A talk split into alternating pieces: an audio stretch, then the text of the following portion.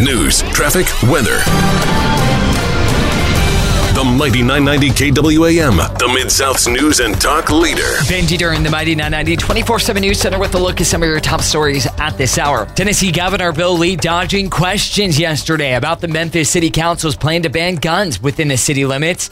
And we have to remember, too, that it is important that while we find a way to separate those that are a danger from, from weapons, we also have to protect uh, constitutional rights of every Tennessean. That is a balance that we have to find going forward. Meanwhile, city council members plan on fast tracking the proposal. Here's Councilman Jeff Warren speaking to Channel 5 about it. We've got uh, an epidemic in medical proportions of people who are being shot and killed. You know, I felt we probably going to end up in court with this because if the state government is not doing their job protecting the citizens, then the local government's probably going to have to step up and see what we can do. State Representative John Gillespie was with the governor and had this to say. I've been in touch with many, many members of the General Assembly, both in my party and on the other side of the aisle. Um, collectively, everyone wants to do something. Um, that's the big question, though, what that something is. Mental health seems to be the big direction where the General Assembly may be headed. In other news, the Memphis Restaurant Association president Mike Miller is speaking out about the impact crime is having on the industry. Miller sent a letter to city council members, county commissioners, both mayors Jim Strickland and Lee Harris expressing his concerns. The letter saying in part he's seen staff members shot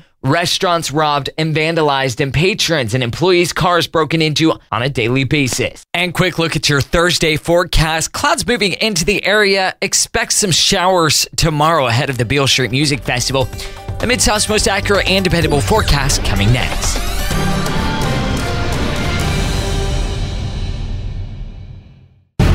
The top local news every hour from the Mighty 990 newsroom and all the time at mighty990.com. Embattled Shelby County Clerk Wanda Halbert promising county commissioners last night she'll get the new office on Riverdale open by June. She's just asking the county for a whopping $1.1 million to help get the job done. Our employees perform 135 different transactions throughout our organization, and it's not an easy task. Now, the location was supposed to open back in the fall of 2022. That is yet to happen. Commissioner Mick Wright telling Action News 5 he's not supporting her big ask. Clerk Halbert is not being real with what the situation is in her office. Also at KWAMradio.com, an autopsy report released yesterday shows Tyre Nichols had a legal amount of alcohol and a trace of marijuana in his blood when five Memphis police officers brutally beat him to death back in January, undermining a claim that Nicholas was high when officers pulled him over during that traffic stop. The autopsy also found the 29 year old died from blunt force trauma and the manner of death was ruled a homicide. All five officers have been charged with second degree murder. Well, people across the Mid South and the United States today will join hands and hearts for the National Day of Prayer.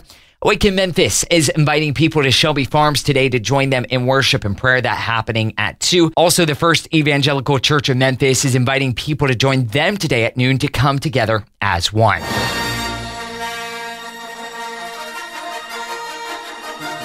May the 4th be with you. May 4th marking Star Wars Day, the unofficial holiday dedicated to George Lucas's galaxy far, far away. That's one of the clips from John Williams' legendary scores, the unmistakable Oscar winning main title theme from Star Wars.